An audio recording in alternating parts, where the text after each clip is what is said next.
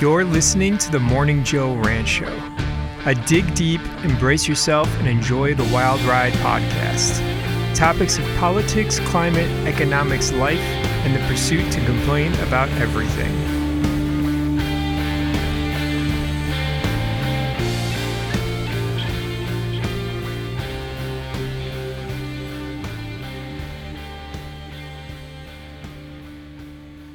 Welcome back to the show. Um, I'm going to get right into it. Today's topics are the power of consumption and learning, echo chambers. That kind of goes with that one. Um, the perfect democracy, sorry, the perfect democracy may not be what you think.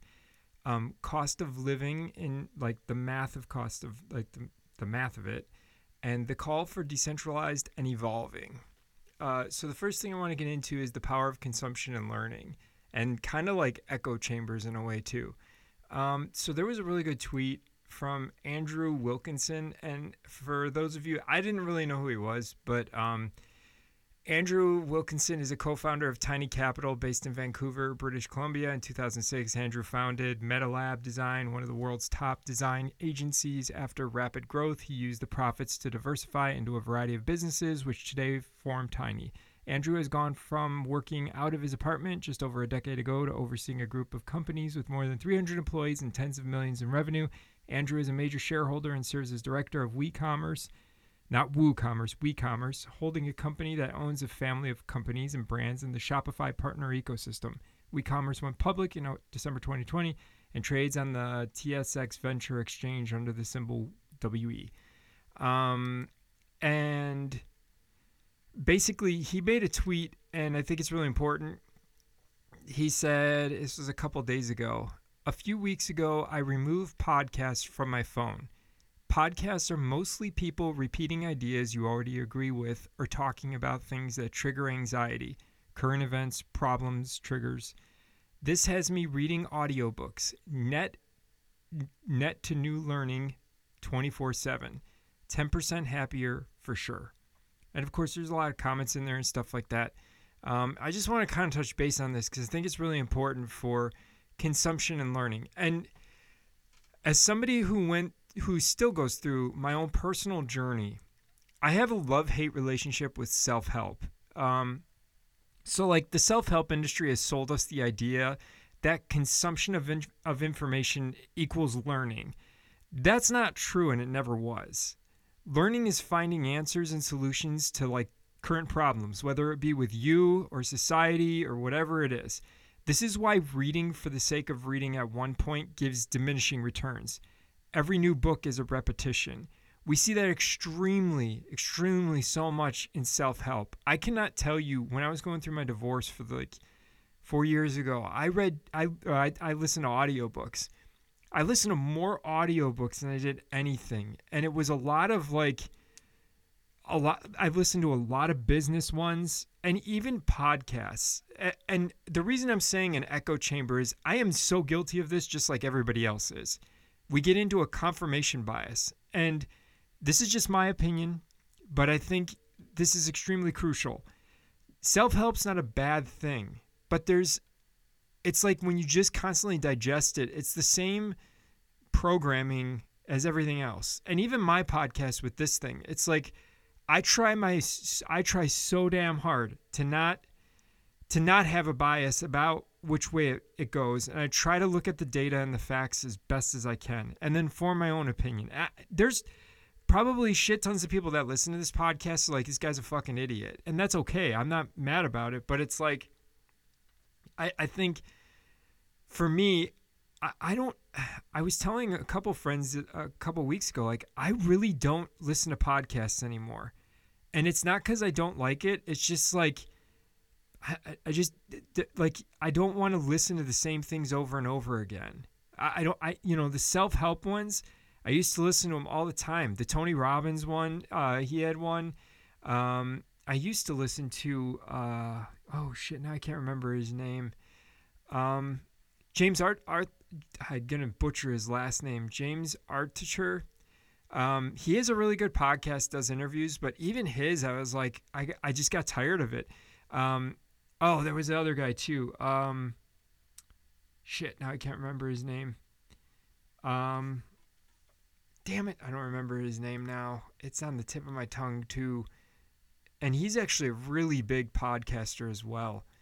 But he's kind of he's kind of a self-help guy, but he's he's pretty cool, but I just can't I can't do it anymore. And this is again just my opinion on the whole situation. We get stuck in a confirmation bias and an echo chamber on, on on all sides, not just, you know, when you find that that that sweet spot. And this is where community is a great thing, but I think it's where exchange of ideas and not being set in your ways. I'm a firm believer. The one th- one of the things I took from self help that was really beneficial for me was never be the smartest person in a room. I totally agree with that. Like you should always be learning from other people around you. That doesn't mean you're not smart, smarter than anybody else in certain subject, but it's like you can learn things from everybody if you're in the room and you're not the smartest person. Um, and that's, I don't know, that's how I live my life. But I think the self help industry has sold us that idea that consumption of information equals learning. And it's really hard because when you're reading for the sake of reading, at one point it just gives diminishing returns. It's like that with a lot of stuff, though. So I really wanted to call attention to this. I thought this tweet was really important in terms of consumption and learning and how burnout and when you're constantly, just like the tweet says, um, let me reread it real quick again. Podcasts are mostly people repeating ideas you already agree already agree with or talking about things that trigger anxiety.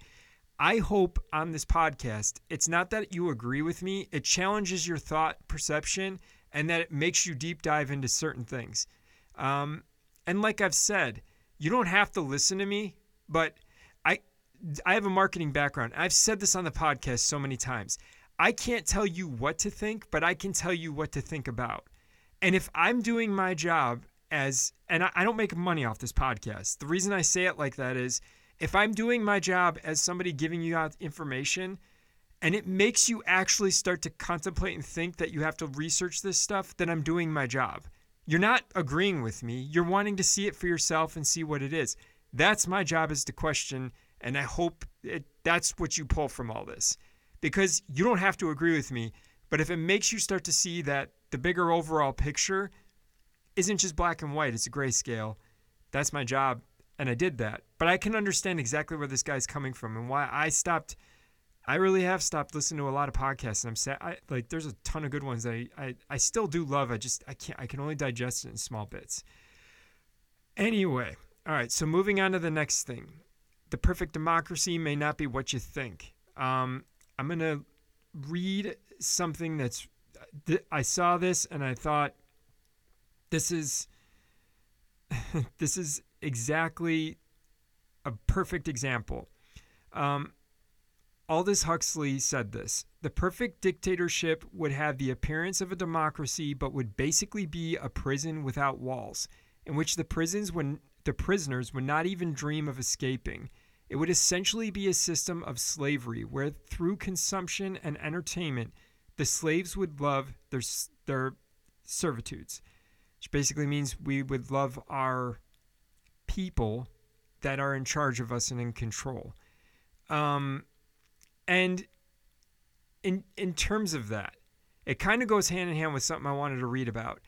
Um, this was another tweet from just a random person. I thought this this poses kind of the beginning of the, the podcast with the same thing with self help and the society that we live in that like that same concept of like like the Tony Robbins of the world. And I and I really enjoy some of Tony Robbins stuff. But it's like that abundance mentality type thing in self-help that you're kind of like you you create this, you know, you create your path and all this shit. And this tweet really kind of resonated with me. Again, this is just I'm I read this and I thought, oh, that makes a lot of sense. Yes, lockdown poses its own mental health challenges, but can we please stop pretending our former world of long working hours, stressful commutes, hectic crowds, shopping centers, infinite choice, mass consumerism, air pollution, and 24 7 everything was a mental health utopia? That, to me, goes hand in hand with the first part of this podcast as well, as well as what um, Aldous Huxley just uh, what what I just read for his quote The perfect dictatorship would have the appearance of a democracy, but would basically be a prison without walls in which the prisoners would not even dream of escaping. It would essentially be a system of slavery where through consumption and entertainment the slaves would love their servitudes. And that was from 1931, I believe. I'm not telling you you have to agree with everything I say. I'm not saying that, you know, and I hate saying this because it's like I have fr- I have family and friends that I love dearly and it's not that I don't want a normal to come back. It's that the old normal to me was really really not that good. It it wasn't helpful. Um, it was stressful, you know. And and again, that's my problem. I need to change my perception of it.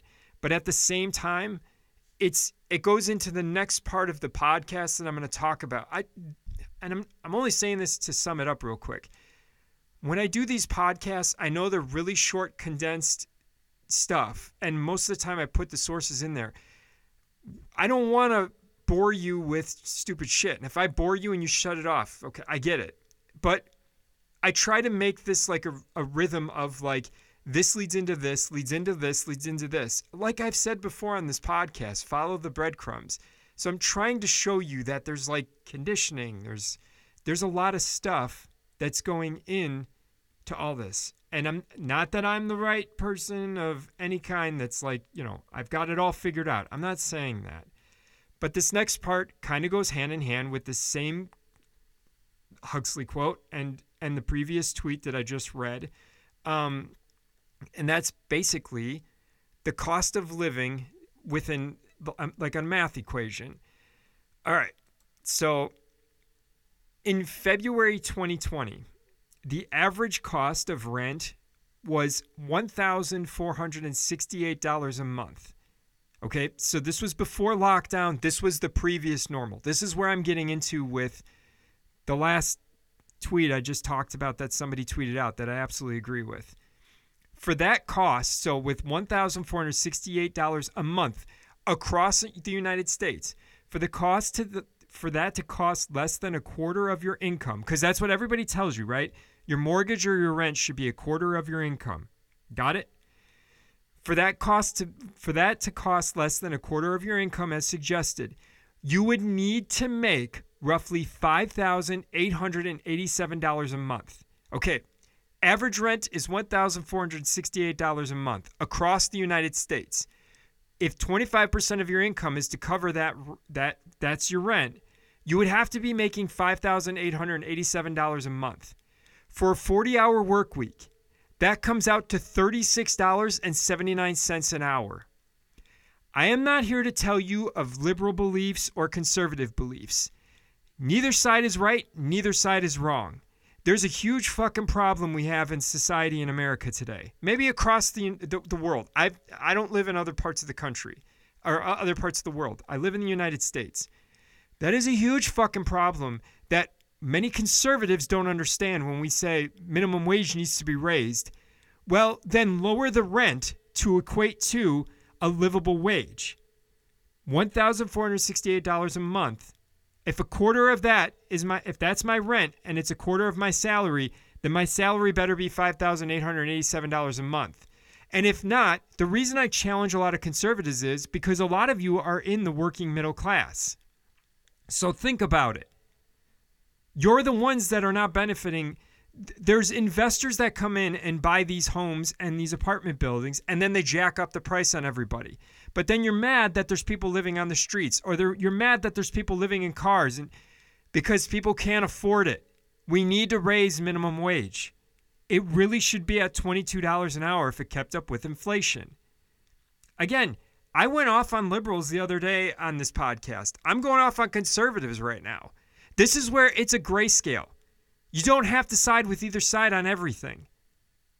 Not all of capitalism is good, just like not all socialism is good. Not all capitalism is bad, just like not all socialism is bad. There's certain aspects of it that make it good or bad. We can have a dynamic system. Is it going to be perfect? Absolutely not. There is no such thing as a utopia.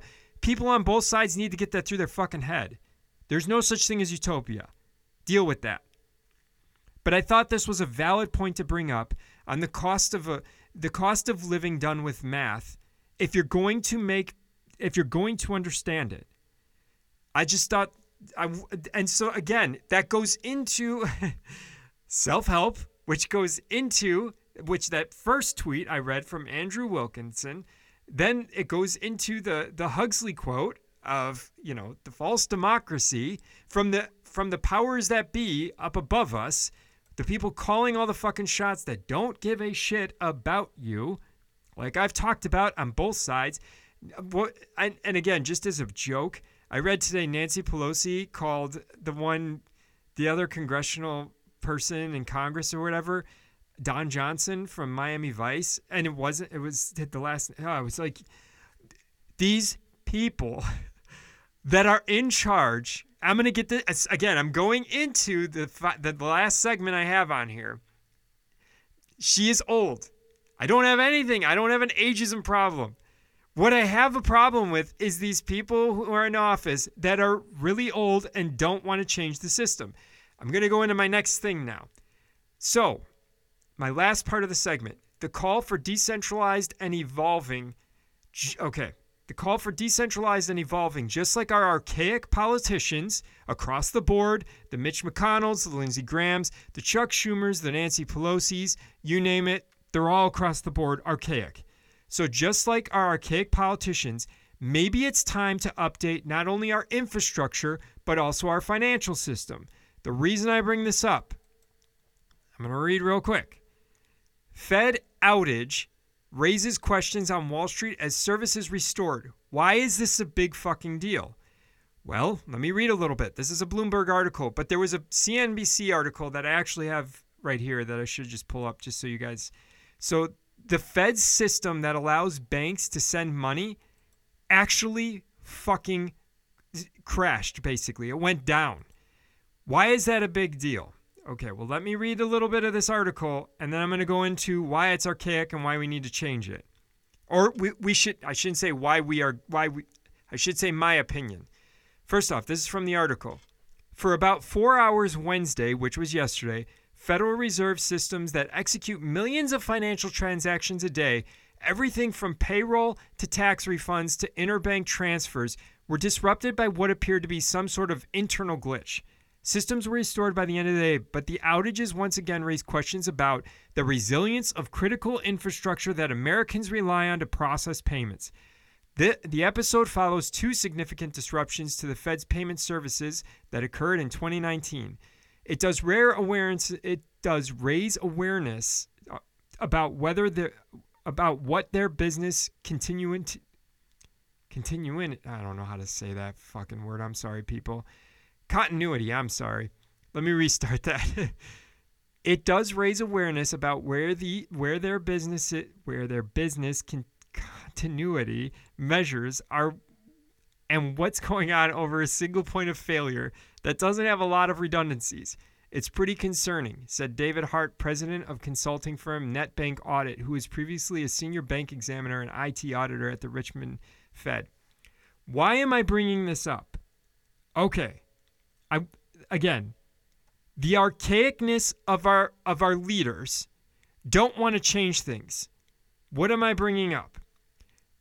So Wednesday that same day, I want to read another article so this is for future. These are like the younger generations, the younger millennials underneath that, whatever they call them all, the millennials and all that shit. And my daughter, who's almost nine years old, those generations, if they're even around for future, JP Morgan's blockchain payments tests is literally out of this world. I'm going to read a little bit of this because this is important. Stuck in space with bills to pay? Don't worry, the satellites could take care of it. JP Morgan Chase has recently tested blockchain payments between satellites orbiting the, the, Earth. Executives at the bank told Reuters, showing the digital devices could use the technology behind virtual currencies for transactions. I'm going to stop for just a second. Blockchain is what Bitcoin runs on. Am I saying you need to buy, buy Bitcoin? No, absolutely not. But the technology it runs on is so fucking critical. The Fed is centralized. The Fed controls everything, just like politicians control everything. They want their hands in every single thing you do. Decentralized is not a bad thing. It's almost free this is exactly free market. So I'm speaking to you conservative libertarians. You should be behind blockchain. It's decentralized. The technology. You don't have to be behind Bitcoin, but you should be behind decentralized currency. It, it mean, it's deregulated, which means the Fed can't manipulate and they can't make the rich keep getting richer. The, the market actually demands what the value of the currency is. That's the beauty of it. Nobody can manipulate it. That's why they don't want you to have it. That's why the people in charge want the system to stay archaic. The same assholes in charge, again, I said this the last podcast. And I know there's so many people who fucking hate me for this, and I, I, I get it. You're tired of me saying the same fucking thing. But I'm trying to prove the point that it's like decentralized is not a bad thing. It's, you know, and everybody's like, well, it's deregulated. It's not a bad thing to deregulate currency. This is where there's a grayscale. I wouldn't necessarily say deregulate other things. I'm saying there needs to be regulations on certain aspects of society. But on currency, why? Let that's supply and demand. And they can't control it and manipulate it like they're doing with the markets right now. I want to finish reading a little bit of this too. I think this is so fucking important. The so called Internet of Things or IoT, where devices connect to one another, is most associated with consumer electronics, including smart speakers like Amazon Echo and Google Home. And banks want to be ready to process payments when these smart devices start doing transactions autonomously. Um, the idea was to explore IoT payments in a fully decentralized way. Nowhere is more decentralized and detached from Earth than space. Secondly, we are nerdy, and it was much more fun.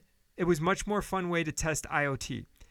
Um, the test also showed it could be possible to create a marketplace where satellites send each other data in exchange for payments. As more private companies launch their own devices into space, uh, Tyrone Lobban, head of blockchain launch at Onyx, said. Um, blockchain, which first emerged as the software under, underpinning cryptocurrencies, is a shared digital ledger of transactions. Financial companies have invested millions of dollars to find uses for the technology, hoping it can reduce costs and simplify more complex IT processes such as securities, settlement, or international payments. Let me say this blockchain is almost non able to be hacked. That's the beauty of it. In all in all of Bitcoin's infancy right now. Bitcoin's been around since after financial collapse. It was the reason Bitcoin was created. This is not my vouch to be like you need to go buy Bitcoin. I'm trying to prove the point. You it's you have to hack 51% of the ledger. The ledger is equated by everybody that owns a piece of that blockchain. So whatever it is, medical records, smart contracts, all this shit is more secure. I did a fucking my Music Man podcast. I did an exact thing on blockchain. I should link it in the fucking description because it talks exactly about this. I'm not trying to get all emotional excited about this. I just want people to understand the system's fucking archaic. It's shutting down everywhere, left and right. And the old powers that be need to be fucking out of office because they don't allow the new things to change. And the old system doesn't work anymore. The old normal that we all keep wanting to go back to wasn't that fucking great mentally. Uh, uh, for most of us. Most of us are in denial though because we're so afraid of the other thing on the other end. And I'm not picking on anybody. I'm just as guilty. But we need to progress. And that's not me saying we need to be progressive. I'm saying, like, we need to move forward in society. And this archaic way of thinking, all of it, and we live in echo chambers and we don't want to hear other people's ideas is a fucking problem. Oh, man. I didn't mean to go off on a huge tangent, but I thought these things were extremely important to go off of. Um, again, this podcast isn't to like necessarily change, you know, it's I want you to think. I want you to understand and search for the questions yourself or the answers for yourself. And and there's a grayscale. You don't have to side with either fucking side. It's okay. Welcome to the welcome to the land of misfits. Like, you know, that that's what it's about. Have free thought, you know. decentralize your ideas. That was kind of stupid and cheesy. I'm sorry. All right, I think I'm gonna end it at that. Um, there's been way more podcast listens, which is fucking awesome. I'm really glad to see. Like, I can't believe how many people are actually listening. I'm like, holy shit. And I don't. Again, I don't make any fucking money off this. I don't Patreon this shit. I don't post it anywhere. It's just strictly on the podcast uh, distribution site. So please feel free to share this. If there's people that you feel like need to listen to it, I don't discriminate against anybody. It's more like, and I would love to have more interviews. So if there's people that have valid situations and they want to be interviewed, I'm all ears. I believe my email address is in the description. I hope it is. At least I think I posted in there. Um, anyway, I'm going to leave it at that. You're all beautiful. I love you all. You have a good one. This week's podcast was brought to you by ConnectGo Internet Inc., bringing your business to the future, connectgo.com.